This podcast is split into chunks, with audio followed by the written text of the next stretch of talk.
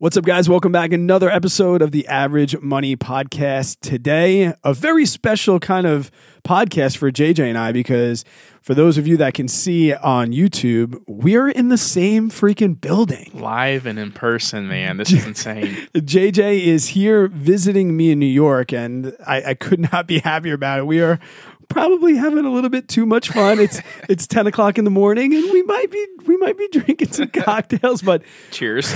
but more importantly, guys, today we are going to talk about personal finance, and that's why we are here today. We're going to be talking about three ways that we invest for financial independence, retire early, or, or is commonly referred to as the FIRE movement. We're going to briefly touch upon for those that don't know or need more clarification on like what is FIRE and then our own personal like fire stories, and then the three things that we're really doing to create this fire community and this fire movement within ourselves. If you are new to the podcast, my name is Brad Finn, and like I said, I am here, literally here. With my good buddy JJ Buckner. JJ, what what are you drinking at ten in the morning right oh, now, bud? Dude, you, you, you're getting me. So, I am drinking. So, for those who don't know, Brad used uh, actually him and a buddy started up a, a brewery here in New York. Correct. And the brewery was called Dubco. Uh, so if you guys follow me on Instagram, you may have saw this on my story yesterday. I saw their like jackpot of just like distilled beer. It was the most beer I've ever seen in my life. Um, and I'm drinking a. It's called a Waikiki Wheat and I just tasted it for the first time, and it's amazing. It's a, like I'm a big wheat beer guy, and you say, okay, you got to try this, and it's good. It kind of looks girly, whatever, but it tastes good. Um, no, it's it's awesome, and also the cool fun fact that some of you may not know, uh, my wife and I actually lived on lived in Waikiki for about a year. So we lived out in Hawaii for a year, and it was one of the best years of our lives. But uh, so this brings back a little bit of memory. yeah, I did. I owned the brewery. I, have since exited and sold my fifty percent stake. People ask me about the brewery all the time, like why don't you ever talk about the brewery, this, that, and the other thing? Because I did, you know, move past my 50% and I, my partner who is awesome. You know, I, I wanted to pursue things like this podcast and YouTube. And I think people are always shocked, like, wait, you left a business and you're on good terms. Like yeah. you still go there and support them and hang out. I'm like, yeah, man. Yeah, we hung out with them last night yeah, or you, yesterday. I know, and you were supposed to drink that beer, but we had a little bit. Yeah, yeah. Friday, but I think it was more because you had to wake up so early yeah. and fly here. All right, so that's why we don't really. We'll get to the brewery though. We'll we'll talk. I'm going to try and get my partner Chris on because I think starting the brewery is be an awesome episode. It's been part of my my journey to fire, so I think that's definitely worth noting. But start off, like I said, let's for the people that don't know, it's kind of it is a niche term, like the fire movement. What is the fire movement to you? And then if if we're different, I, I can give like my two cents. okay, it. cool. So basically, first fire. I think you stated this already, but fire is financial independence, retire early. And basically, to sum it all up in as easy as I can, fire basically means I think I said basically like six times in that sentence, but we're going to roll with it. basically, basically, we can keep going. It's That's right. That, basically, we'll be all right. It's not no. big deal. um, so with fire, I think of one word when I when I hear fire, and that's freedom. Okay. It's the freedom to do what you really want to do in life.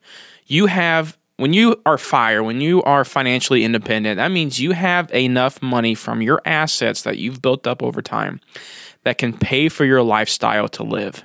Because right now, you think about this you have to go to your nine to five, you have to go to your job to be able to get paid weekly to turn around and pay your mortgage.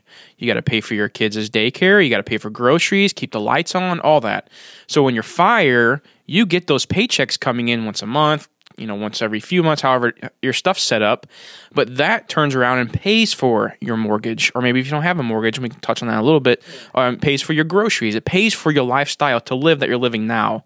So there's that freedom there because you get to choose what you want to do. You get to choose if you want to go to work or if you want to go to the beach on a Tuesday afternoon or whatever, you know, whatever's up to you. And you you make a very good point. You can you have the choice cuz I think one of the the major criticisms that I've heard people say and talk about is oh well why are you guys trying to be all lazy and sitting on a beach? Like retire early doesn't mean quote stop working, right? Thank you. It means it means like hey, we're going to do the work that we want to do. Mm-hmm. This is awesome and if one day this created some sort of income for us, that'd be part of our fire journey.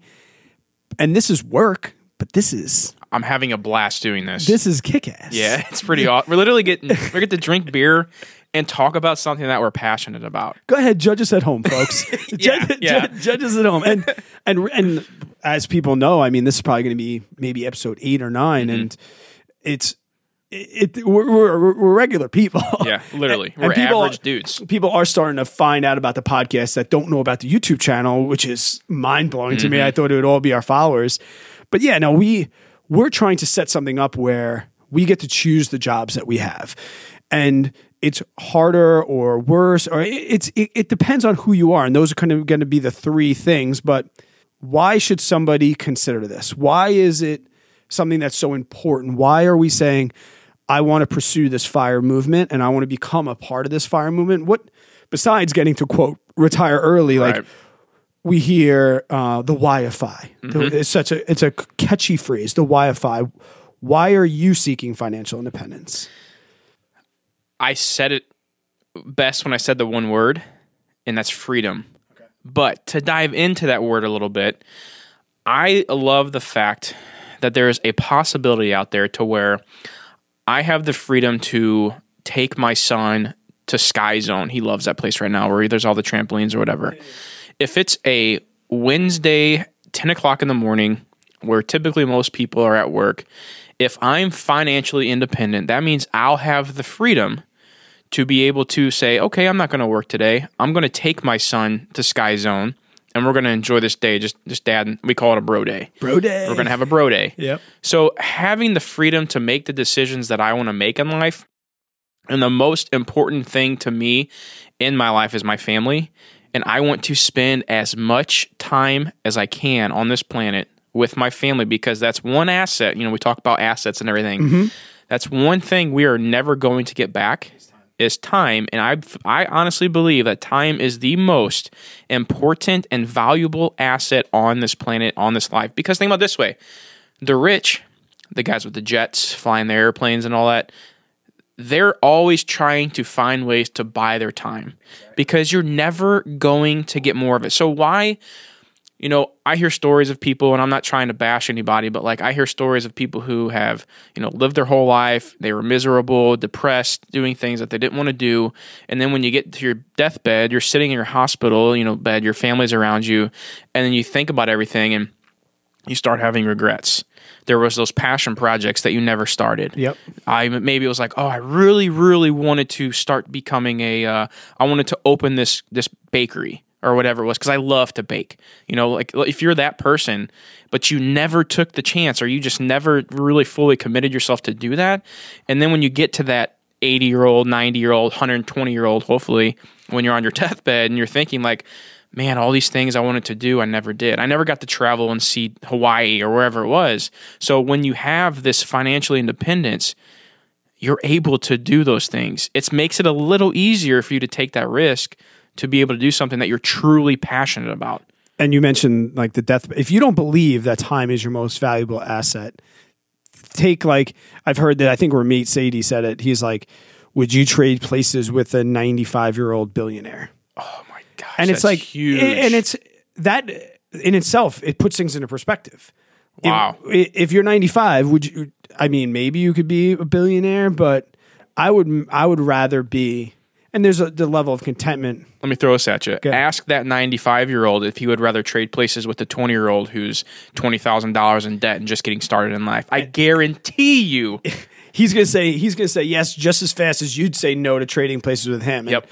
For me, I think the time thing is very valuable, and unfortunately for me, I've had situations in my life where it put things into perspective. I lost both my parents young, and it wasn't till I, I mean, I started seeking my personal finance journey before I had kids. But I think my kids really, they really ex- like accelerated that or or clarified that point because you know not a lot of people know, and I don't. I talk about my parents a lot, but my dad he had a job where he could choose to work overnights, and my dad worked, and I know this now in perspective, but I didn't realize it when I was a freaking kid. He had enough seniority where he could pick whatever shift he wanted. He always picked the overnight shift because he always wanted to walk us to school. Uh, you, you, we're living in that we're in the house that I Yes. Mm-hmm. grew up in, so you saw how close the schools are. My dad made it a point until it wasn't cool anymore. we're like, Dad, you, can't, we get it, you can't bring us to school Yeah. anymore. But he made it a point to walk us to school every morning. He made it a point to be my little league baseball coach or be my soccer coach, even though he never played soccer in his whole life. And now with the kids, I'm like, wow, like, and when my dad was really sick and my daughter was born, he was like, you know, I was really looking forward to like walking her to school. Just like I walked you to school and I was like, Dad, I am going to do whatever I can do to make sure that I can walk them to school. And those are the sacrifices you were saying. Like, if you want to take off and you want to bring Mace to Sky Zone or whatever, and you want to have a bro day, you know that, okay, the work needs to be done. You'll put in a night owl. Like, you'll put Yes. the kids to bed and you'll catch up on your work. Where if you have a traditional nine to five, you you have nine to five to get that work done. So it's not like you're blowing off work. Like yeah, if it, you know, no YouTube today. But Right. it's okay. Now I get to make that choice for myself where I want to either do the work now or all right, I'm going to take Mace. We're going to jump, and then at one in the morning I might be grinding it out. Yeah. And I think Yeah. that's that's a choice that I'm willing to make, and I can be a night owl. And uh, let's dive in because I think everyone now has a different path to get there. So we you have to set a foundation. We just got off a, a call with Marco. Um, Marco Zat, Zlatic. yeah. So we just got off a call. Marco is We know him better as Marco Whiteboard yeah, Finance. my- and he was he made a great point, which I never really thought about. Was you know before you do anything, have a have a pie of what you want, uh, what you want your assets, liabilities, and your investments. And I think that's the same for fire. Like you, we need to go into it saying, okay, is it time with your kid? Maybe you don't have kids, so you're like, Brad, what the hell are you talking about? Like, Yeah. I don't need to walk my kid to school, but maybe it's you want to be able to go on a ski trip. To, Yes. to, like I know a guy that joined the FDNY because when he was a teacher, the only time he could go skiing and snowboarding was on the weekends when it was packed. Mm. But when he worked for FDNY, he's like, I can go on a Tuesday. Awesome. So he changed his job. I get down a rabbit hole, but we tend to do that here on the podcast every now and then. especially like, you know, like after a long night of drinking, when the first couple sips sends you right back there. Sorry, oh, students. Yeah, Sorry. yeah. But we we both have different like ways that we're getting there. But I think the foundation and the core of our values and the the title of this podcast, the three ways that we're investing for financial independence. Let's talk about each one of those three things and how they're slightly different, but also very, very similar for for both of us. Yeah. And I think you're right too about having a foundation because like the concept can sound cool. Oh, cool. I'm going to be financially independent. My money's going to pay for my lifestyle and I'm done. You know, like, but yeah, there's a lot more to that that can be overwhelming for the first person who hears about fire. But when you really break it down like this, it really is easy to understand just how you can do this. Now, it's going to take time. You know, this, anything that's, that's worth wanting or anything that's, you know, nice to get, it takes a little bit, bit of time until you can get there. So you have to be patient. But if you're willing to put in the work, your lifestyle could completely change in a matter of 5, 10, 15 years. Amen. So the first one, Brad, I want to touch on is what's the first way someone can really start investing? Let's say they're they're uh, you know a 22 year old kid. They just started their job. They hate working in the cubicle all day. I got a, I got a thousand dollars. How should I invest it? Yes. because our answers are the same. They are the same with this, and I, And they don't want to hear it. no no. they don't want to hear it. It's going to be in yourself. Exactly. Amen. So how, how does how does somebody invest in themselves? Well, if they hear that first time, they're like, "What the hell are you talking about?" Wait, you want me to give myself a thousand dollars? Right. I have the thousand dollars, and when I say invest in yourself, and, and you can add disagree, is there's certain things that you can do for yourself to set yourself up in the future, and depending on where you're at in life, that's going to change. So.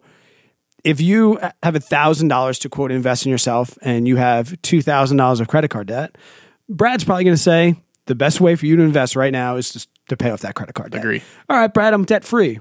All right. Well, educate yourself. Uh, Knowledge is power. As a school teacher, it's going to be very, very hard for anybody to debate with me. Now, maybe I'm a physics teacher. Maybe physics isn't going to be the thing that makes or breaks your future, but the process of learning physics and and, and the things like that. I got to touch on that real quick, man. You said knowledge is power, and I'll be honest with you. Me growing up, I I hated learning just because I didn't want to take the time to do it, and that's something I really, really regret growing up. Is I wish I would have paid attention more in class. I wish I would have understood more topics in class, and and not even just you know, history 101 or whatever it may be, anything, like even just growing up listening to my grandparents or like I was always kind of like, okay, yeah, you're trying to teach me this and whatever. Well, now that I'm 29, almost 30 years old, knowledge really is power. The more you know, the more you can really do.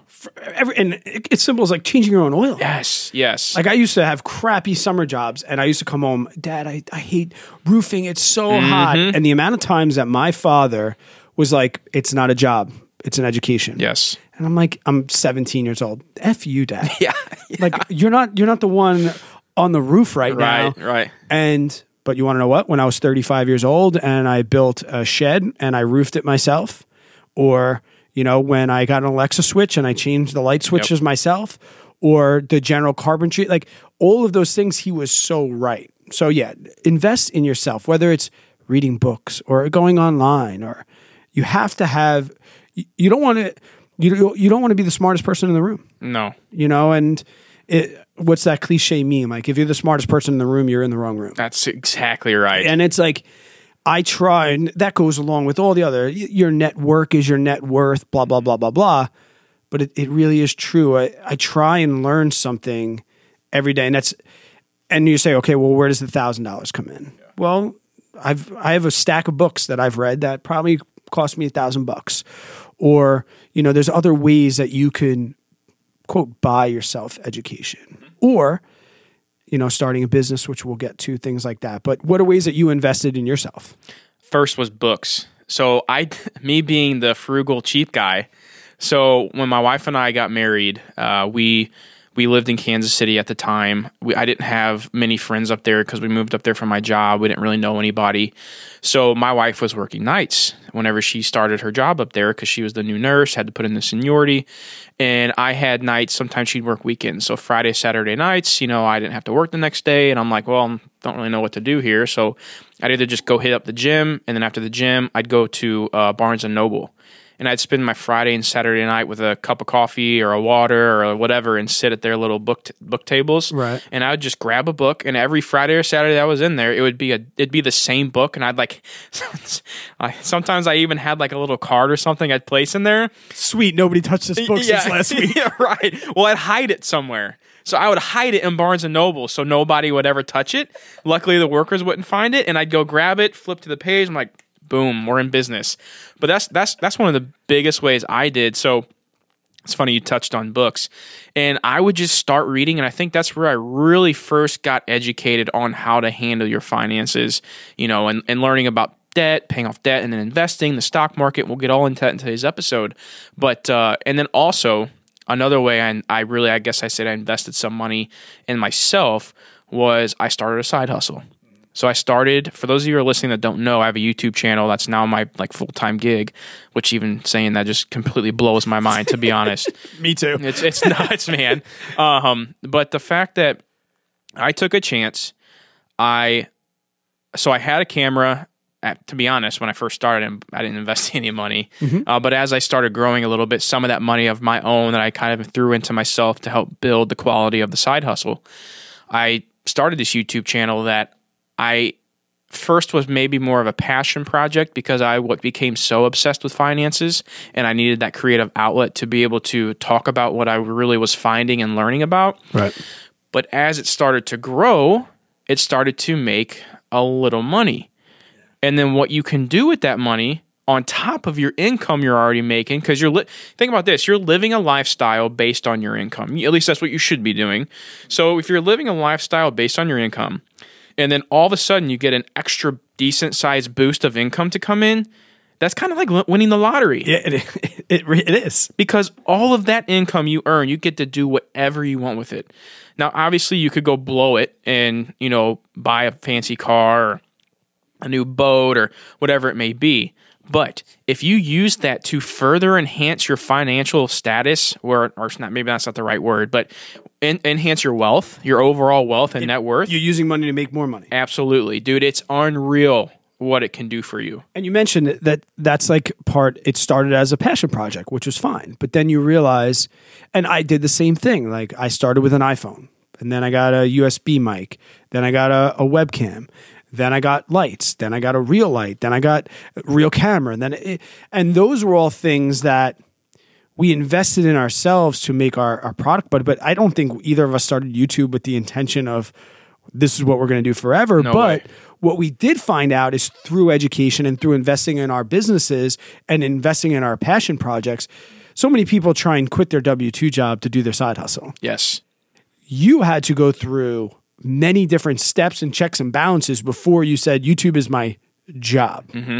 And that's, a, I think people make that mistake like, oh, I'm going to make my side hustle my job. Well, it better be your job. It better become like income stable for you to become a job. And I love your YouTube channel. It's sick. Thanks, man. No, and, and you know we both have YouTube channels, and that's kind of like our side hustle. But I do want to say, like, there are other ways you can make a side hustle. You know, to to be able to earn that extra income, and I'm talking about from bare minimum, like you know, maybe you just want to go pick up a, a few delivery services through. Uh, what is it, Postmates, or maybe you want to go work for, uh, become a, a pizza delivery guy to pay some extra debt off, whatever it may be. That's investing in yourself. Yes. And there's, I'll be honest with you, there is, I will never look at another man or woman and, and, and judge somebody on how they're making money. I, I hear sometimes people are like, oh, I'm never going to go deliver pizzas. It's above them. Like, what? Yeah. What? I don't get that. I don't understand how somebody could say that. First of all, what the hell is wrong with delivering pizza? You know what I mean? I didn't. Exactly. So, or maybe it's maybe you want to, maybe you don't want to go another W two route for a side hustle. So maybe you want to start up a, uh, a baking business. I know a girl. Um, my wife orders Etsy, yeah. Etsy or whatever it is. So there's a there's a girl who uh, she's real good at like making uh, uh, cookies, like fancy cookies and decorating them and everything. And people order them for special occasions. She does that on, as a side hustle. It's extra income. Or maybe you want to start a lawn business for a summer. Maybe you're a teacher. And then you, you're off on the summers. We You're all like, okay, lifeguard here. Everyone exactly, lifeguards, yeah. lifeguards or a, a mowing company or whatever you want to do. There's just so many ways. I know sometimes I think you and I get stuck on the YouTube end, and maybe some of our listeners have no I no or have no interest in starting a YouTube channel. That's why I like to bring up those other ways. You can also do things short term. Like Yes. I know people that picked up Uber jobs just till they were out of debt. The Right. day they were out of debt, they're like, F this, I'm never doing Uber ever again. And that's that's an investment in yourself. You're like, all right, I'm gonna drive an Uber car. Maybe this is gonna suck, but in a couple years, that's an investment in yourself. Yep, you're you're you're putting off short term gratification to be able to enhance your lifestyle down the road. Contentment. Yep, exactly. But now, if somebody's already doing that, or they're like, Evan, I'm never going to start a side hustle, the next, I think, is the more traditional route quote, investing. And there's a number of different ways. How are you investing right now to build upon? All right, so now you have the side hustle that's making money. Okay. Now, how are you using that in your primary? And because your primary investments have to be part of that fire journey. Yeah? For sure.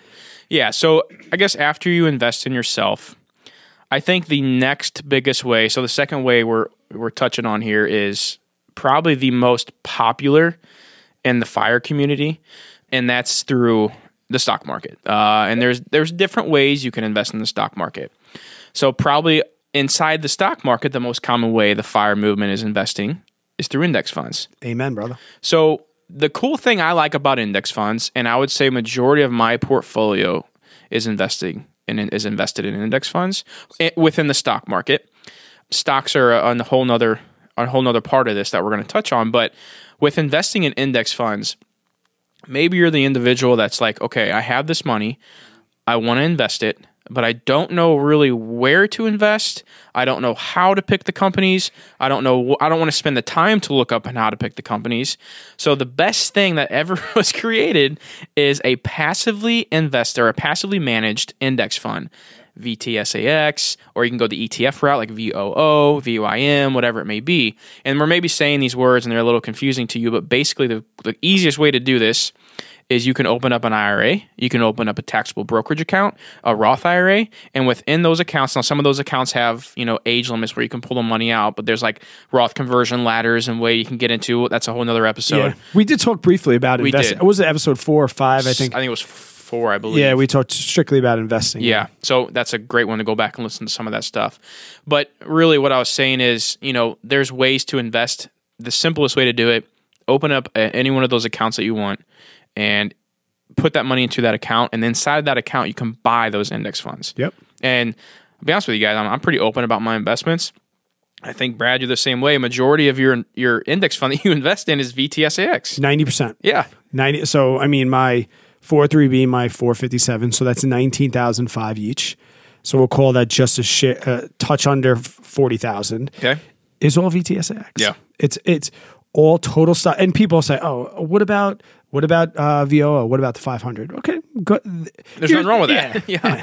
I I just personally liked the simple path to wealth, and I'm a VTSAX guy. And some people are like, oh, well, what about FSKAX? And mm-hmm. I'm like, mm-hmm. okay, if if you're a Fidelity person, then I did a video on just Fidelity. I did FSKAX versus VTSAX, same thing. Right. So yeah, no, I think I I still advocate to this day that I want a majority of your investment portfolio to be in some sort of index, being either the S and P 500 or being the total stock market. Yeah. yeah. Now, w- you start to build that up.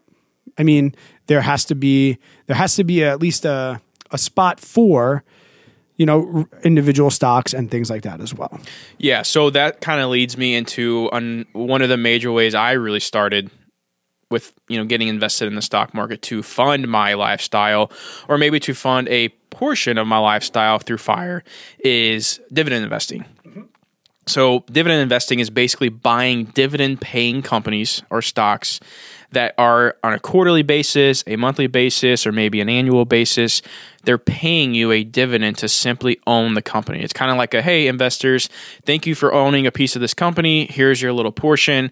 Uh, talk to you in three months. Yep. You know what I mean? So the cool thing about this is, is rather, you know, maybe it takes quite a bit of capital to build up to actually start earning the dividends as substantial amount of income to pay a mortgage or to pay your grocery bill for the month or whatever it may be.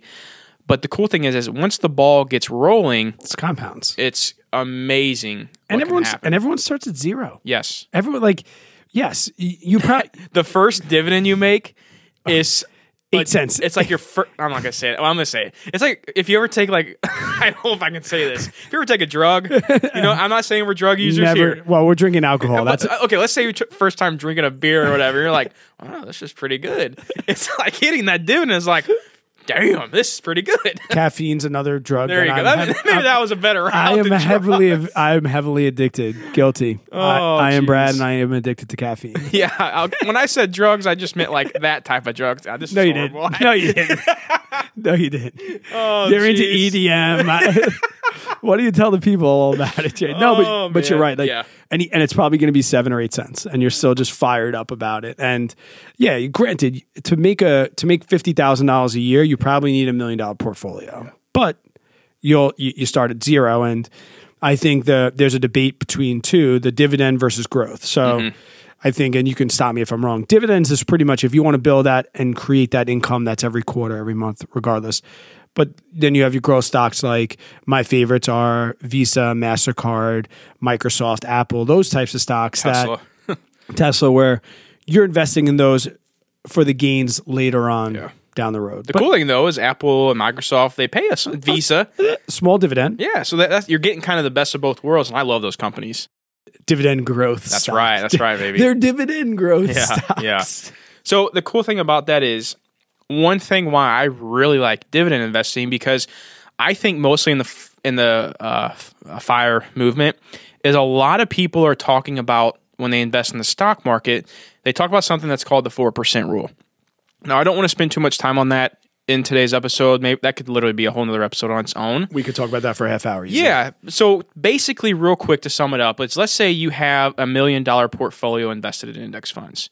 So whenever you are wanting to, like most people in the fire movement say there was a there was a study done, and I'm, I do not have it off the top of my head to be honest, but they said with uh, it was a Trinity study. Is that's what it was called? Yep, okay. Trinity study. Yep. So the Trinity study, and you may have to come in here a little bit if I'm going to butcher this, but You're good. you can safely withdraw four percent of your portfolio on an annual basis, including interest. I mean, including inflation, including inflation, to where you will safely never run out of money. Correct. So essentially, I think the four percent rule, and th- like you said, this is debated. Yeah. And some people are like, I want the five percent rule. Mm-hmm. I, want, I can live on three.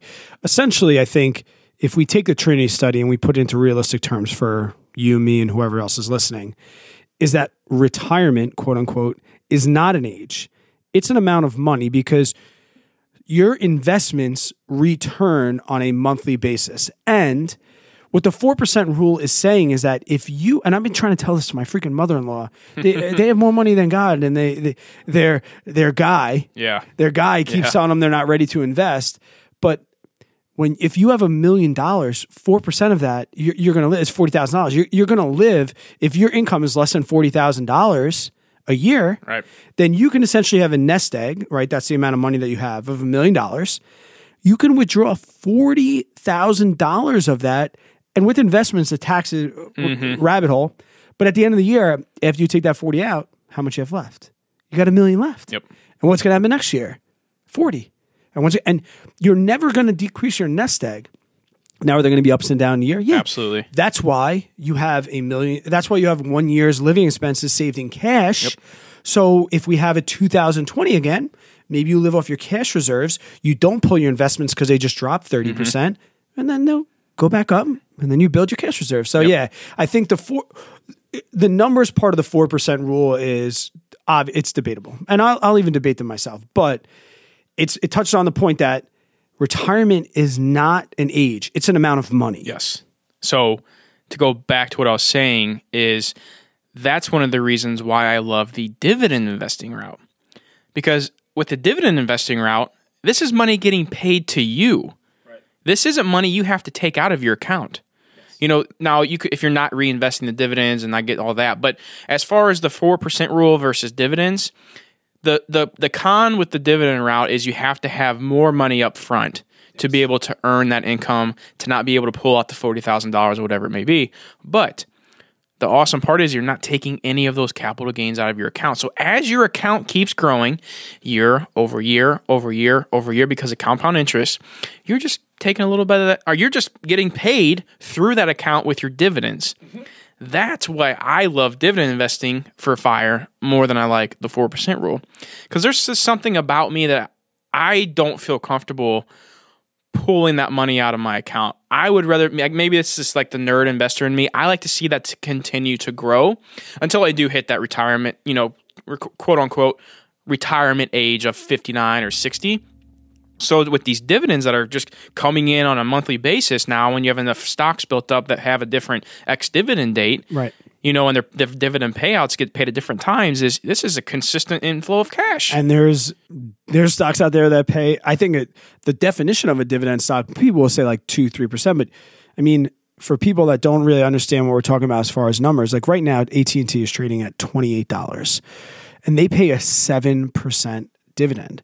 So essentially, right now, what that means is for every single twenty eight dollars share of AT and T that you own, they pay you 7% of that. So you take 28, you multiply it by 0.07, that's what they're going to pay you per share.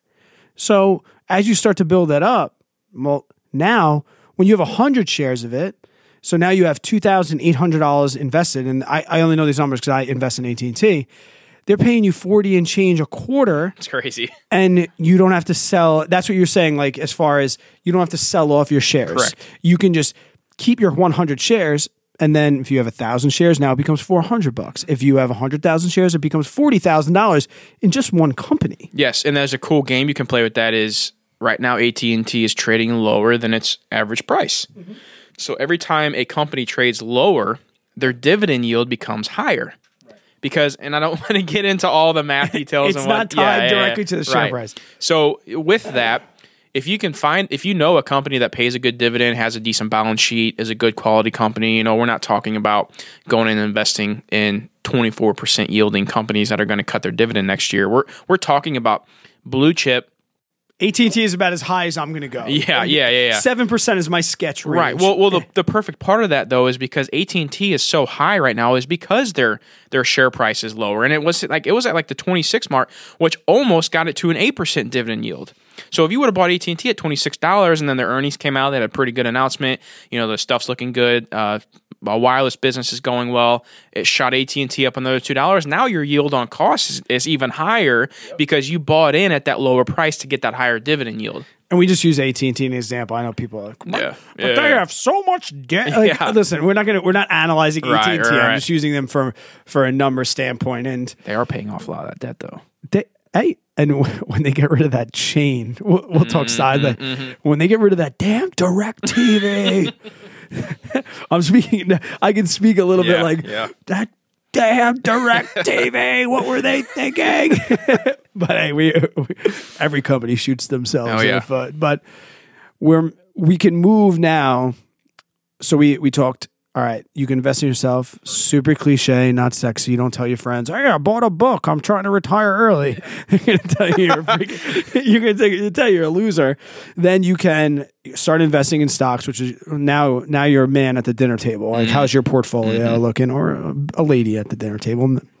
Sorry, Sexist. yeah, I know. I'm sorry for generalizing. but the third step is a form of investing, and it's all about creating this passive income. And I'm slightly jealous of your position, and I'll get there. Okay. Here's a great example, guys. So, everything JJ is about to speak about, I am completely noob. I have no experience. I'm dabbling. But the, uh, what I want you to know is like when JJ and I are having these conversations, we're not preaching to you. We're telling you about things we've done. And in this case, when it comes to real estate, JJ, you are above and beyond where I'm at. And But I'm no expert. no, but Yeah. but that's the point. Like Right. somebody in the car is listening. Like I'm still trying to find. I'm still trying to fund my primary residence. Mm-hmm. Sweet, awesome. Work on steps one and two, and then we'll get to third. And you, so your favorite thing, and I know you you you mention this a lot on the podcast, and we mentioned a lot in person. That you wish you could talk about it more on YouTube, but the damn Mm-hmm. Algo, know, that man, damn algo. algorithm. But uh, your favorite form and wi- what you wish you could get on top of the buildings and scream from, the mountaintops. yeah, is real estate. Absolutely. So, touch. We're going to talk real estate in a full episode as yeah, well. yeah. Probably 'Cause it- multiple ones. No, because there's there's many different ways, Mm-hmm. and me and you are both using two different ways right now, and you just started another. So we'll talk about that. But how is somebody listening in the car right now? Like, okay, how are you making money? How what does it mean to invest in quote real estate? Mm-hmm. So, for a fire type episode, I'm going to lean more towards the way that most people can retire early through real estate, and that's through rental properties. So, with rental properties, basically to really sum it up, and I'm going to say this again, I guess my favorite word for today's episode is basically for some reason. I literally keep saying that. I say I always say, especially you find these out when you edit, Right. and everyone at home now it's going to make them mad. Oh, I'm- yeah. I'm always like, I think. You know what I think? I think I'm like the amount of I thinks that I edit out of every episode. Go ahead, go Yeah, yeah, yeah, no, it's fine. Um, you can leave them in there. I don't care. Me yeah, right. So you know, I think. oh, Yeah. so ba- uh, there we go again. Basically, basically, what I'm trying to say. here. yeah, with with real estate is how someone is able to retire early off of rentals is everyone knows through how rents work. You got somebody, you have a tenant that lives in a property, you have a landlord who owns that property, and that tenant pays that landlord a certain amount of agreed upon uh, rent every single month. Let's say it's five hundred bucks or a thousand bucks. Let's say a thousand for easy math purposes. But in California, it's ten Oh, I know. I know, yeah. Sorry, depending on the part of country you're in. So let's say a thousand bucks to rent a, the property you're living in. Well, that landlord takes that thousand dollars. If that landlord has a mortgage on that property, he has to take a portion of that thousand dollars. He has to pay his mortgage. Amen. On, with his mortgage is included on taxes and, and insurance, with like with everybody else's property. And then on top of that, sometimes you may have to call your landlord, come in, fix a water heater, or you got a leaky faucet, or you know doors all you know uneven or something. There's little things you have to go in and fix, so that he gets has to take that out of that thousand dollars as well. The cool part is is if you did your deal right, you're going to have a little bit of leftover cash at the end of the at the end of the month. Right. So let's say after mortgage, uh, expenses, maintenance, all that stuff's taken account of, account for. Now you have four hundred dollars of true hard cash flow, and that's after all expenses are paid. So this is four hundred dollars that you get to do whatever you want with, or let's say it's five hundred. Whatever. Even if it's a dollar, Yeah. So now you made a buck. Now you got uh, you're gonna have to do the math for me. Now we have ten properties cash flowing at five hundred dollars. What's that? Five thousand dollars. Five thousand dollars. So now you got five thousand dollars of true cash flow after all expenses are paid, coming in as income that you can use for whatever you want. And I know I'm I'm going to guarantee this. Majority of the listeners that are listening to this podcast, if you gave them five thousand dollars a month, they'd be able to live Set for lives. life. Yep. Now, if we could, and you can veto this, can you? You have a buy and hold. Mm-hmm. You are a landlord. Can you talk general numbers on somebody that? So you're in the suburbs of St. Louis. Yes. We'll talk about my situation because I'm the extreme. I'm in New York, where this is impossible to do. If you live in California or New York, what what do the numbers that look like? Had because you talk about this, you talked about it on YouTube channel, but the algo hates you. But what what are the numbers that you're seeing? Are, is is five hundred dollars reasonable? Is that BS? Yeah, it really depends on how much money you're putting in up front on a deal. So I've been talking about this a lot lately is one of the best ways you can quickly analyze a deal and especially for a beginner. Now obviously you have to go a little bit more in depth if you're really thinking about making an offer. Mm-hmm. But if you're just wanting to scope your market and see what's going on, I typically like to say and there's a rule out there in the real estate investing community saying the 1% rule. Right. So what that means is is let's say you look at a house that's listed at hundred thousand dollars, right? That's the purchase price, and that's what you're willing to pay for it. Realistically, what the one percent rule means, you want to be able to have rents coming in that are one percent of the purchase price every month. So let me break that down a little bit better. Okay. So if you purchase this house for hundred thousand dollars every single month, you want to get a thousand bucks in rent. Okay. That's easy. That's easy, man. yes. Two hundred thousand. You Yep. want two hundred in rent. Okay. Go ahead. And you may be looking at a market, you're like, okay, well, JJ, I don't know what I'm going to get in rent on this house. Well, then I say call a realtor because obviously you're going to have to have a realtor who is going to help you purchase that property. And they work for you. Exactly. They should be able to tell you roughly what those markets are, are going to get in rent. And you want to find somebody who has worked with other investors and you can call now. I recommend calling multiple realtors and really you get an understanding of who really knows what they're talking about and who doesn't. Okay. And you can use some things like, oh, well, do you know what the 1% rule is? And if they don't, maybe go look for another realtor because you can tell they haven't worked with a lot of real a lot of real estate Yeah, you're you're you're forthright. You're like, hey, I'm an investor. Yes. I'm not trying to buy a house. Right. And there's also real estate agent, like the guy that I bought my house with. Mm-hmm. He's strictly he doesn't do he doesn't really deal with investors. So Yeah. there's also that. He's like, Brad, that's just not my bag, baby. Yep. That's not what I do. So he's like, but I can get you in touch with a guy that only sells to investors. Exactly, and that's that's kind of what you're looking for. Um, so to go back to the numbers, so I, you said I live in uh, I live south of St. Louis, um, and I actually, and this may touch on what you're going to get at, is I actually invest outside of where I live. My investment property is four hours away from where I live, and uh, that may sound daunting to some people, but we'll touch on a little that in a little bit. But as far as numbers go, so my my this is all from the top of my head. People, I have this wrote down. So my property I purchased, my first rental property, was uh, eighty nine nine. It was nine ninety thousand dollars. And the cool thing was, I'm knew I would get around nine hundred dollars a month. So there was that one percent rule met, which is pretty hard to find right now in today's market because the real estate market is exploding right now. So with me having the, uh, I put twenty five percent down. Uh, that was just a personal choice of mine. But if you buy it as an investment property, you have to put a minimum of twenty percent down if you're not going to going to live in it. It's not the same as primary residence where you can get FHA for Correct. four percent. Real estate, if it's not your primary residence, you need twenty percent. Right. There are ways to get around like having 15% down or whatever, but at the end of the day, your loan costs a lot more. Call it twenty. Right. So 20%. And then with multifamily properties, it's a minimum of 25. Anyways, point taken. Um, so now I, bought, I purchased this house for $90,000.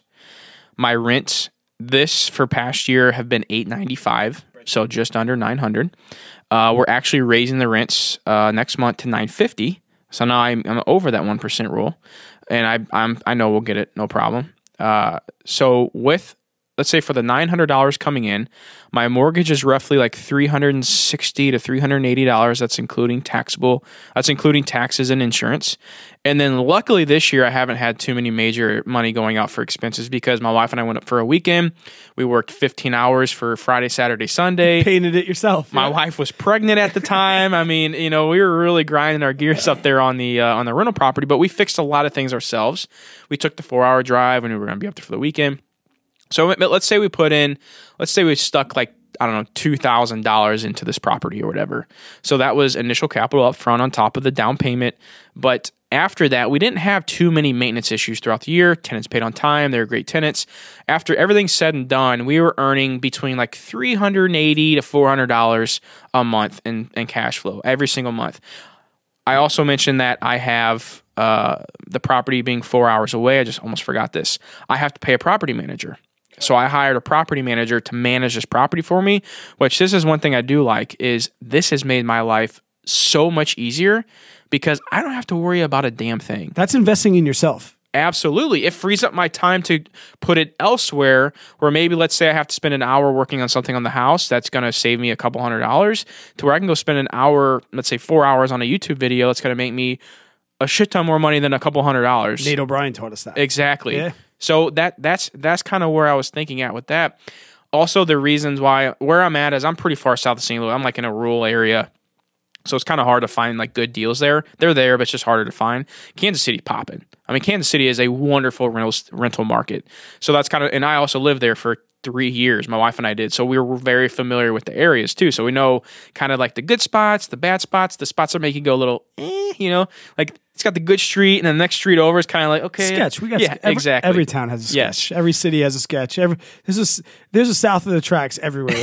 yeah, yeah. So that's kind of where my numbers are sitting at right now. So we're talking three, let's say, let's just say three fifty to four hundred dollars a month is what I'm earning, and all that money is staying in the real estate business. I'm not pulling any of that out as income because I want to build it faster. As a New Yorker, we have to look out of town essentially, unless you have a boat ton of money, which I, I personally don't.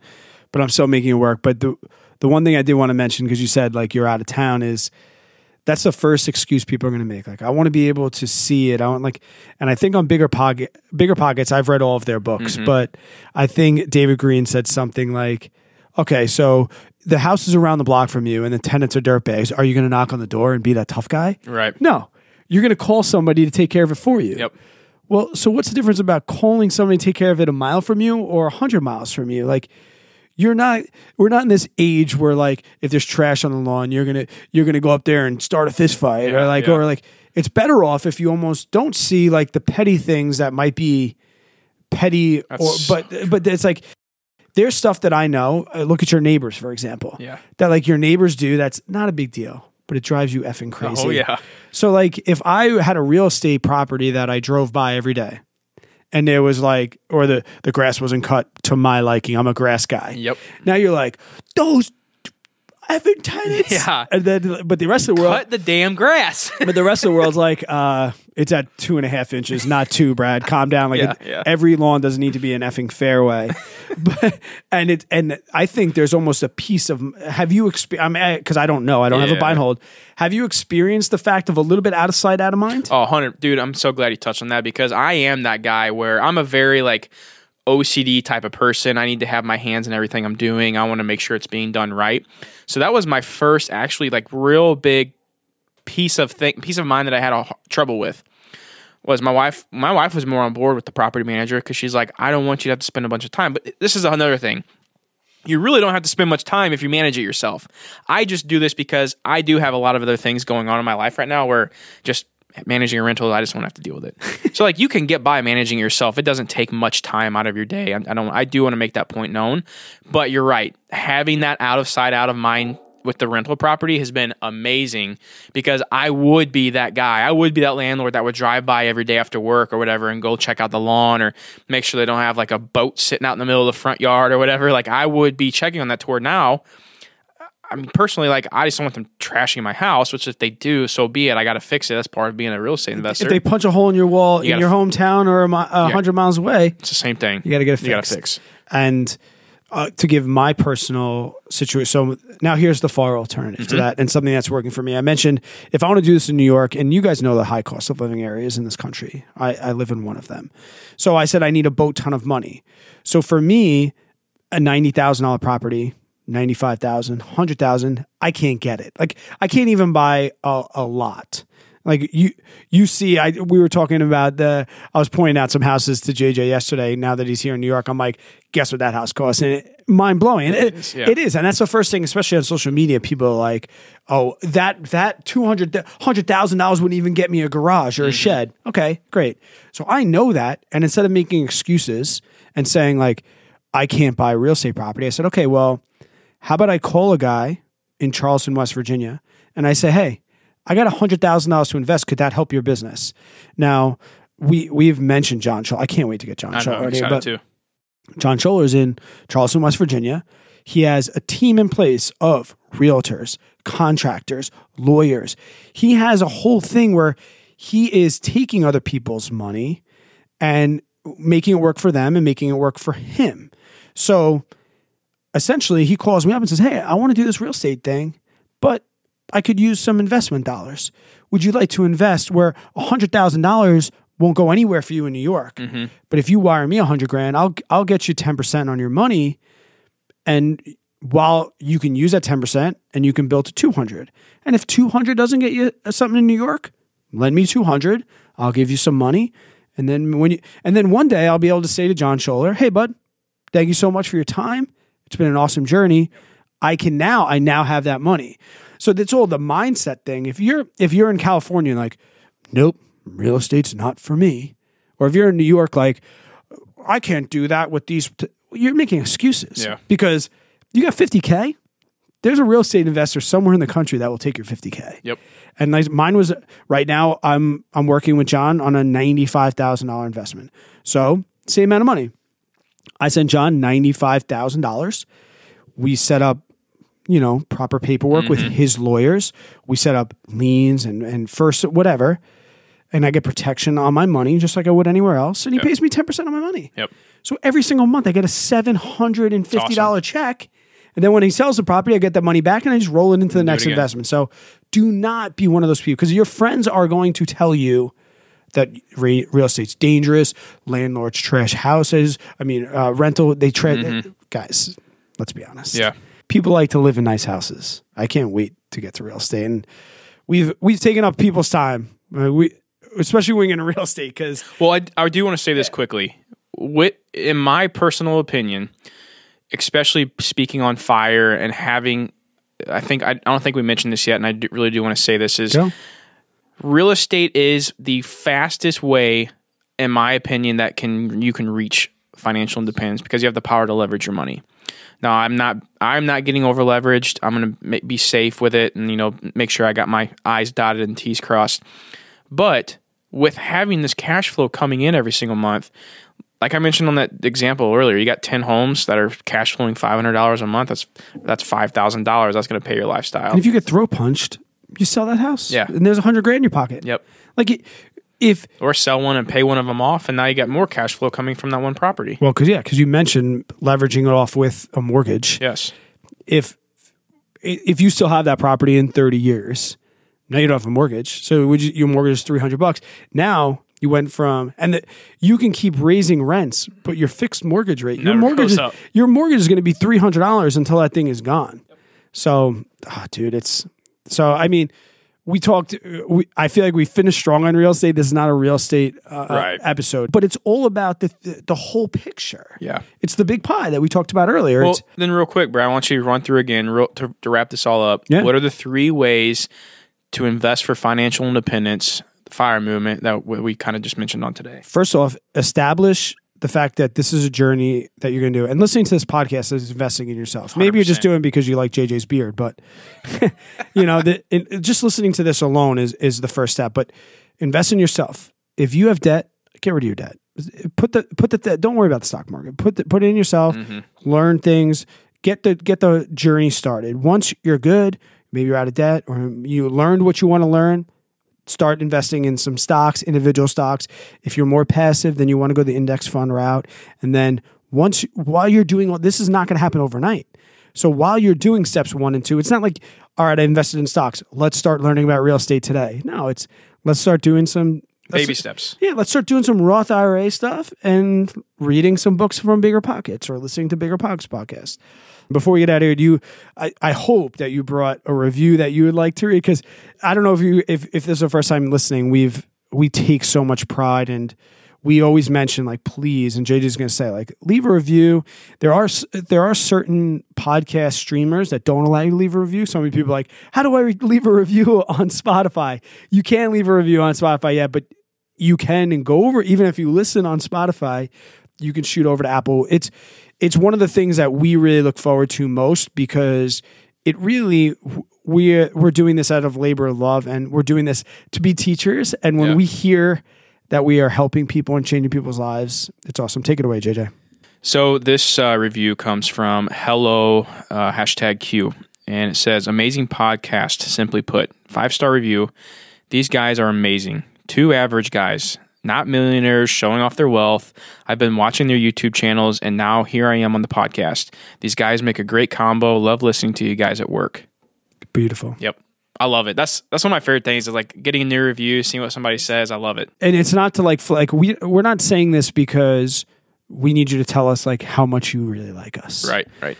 But it's more of we're doing the right thing. Mm-hmm. Like you took time away from your family. This is important to us Yes. to get this message out and to help people. We are not millionaires. Nope. No, I'm not a millionaire. Hopefully getting there close. Hopefully. Yeah, But if we get there, I want to bring everybody with us. Yeah. You know, I want I still want to be relatable. I want people to be like, I remember when you were baby steps, Yep. Brad. You, you little bastard, and you're little, and you're 189 thousand dollars worth of debt, and those are the things. And I'm getting like too old for YouTube. I'm getting close, but the reviews they they're just they're just awesome. Man. And they really do help out the podcast. I mean, they really do. It Yeah, not only does it mean a lot to us, but us as a newer podcast, you know, we're not getting broadcasted out anywhere yet. Like if you go to Apple Podcasts and you just search personal finance, we're not going to show. keep scrolling, keep scrolling. we haven't made that cut yet, but God, I hope we get there. a lot of our listeners are from YouTube, Yeah. and um, those are the those are our OGs. Those are our real people. You know, Cheers. cheers to that. And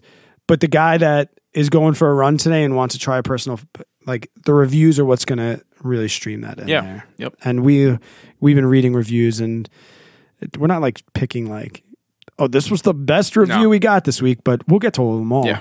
And then hopefully one day we'll have something to give away. We'll give away stuff for Yeah, that'd be cool. That's a good idea, actually. we enjoyed having you guys. I hope you guys enjoyed this as much as we enjoyed it. And we'll catch you on the next one.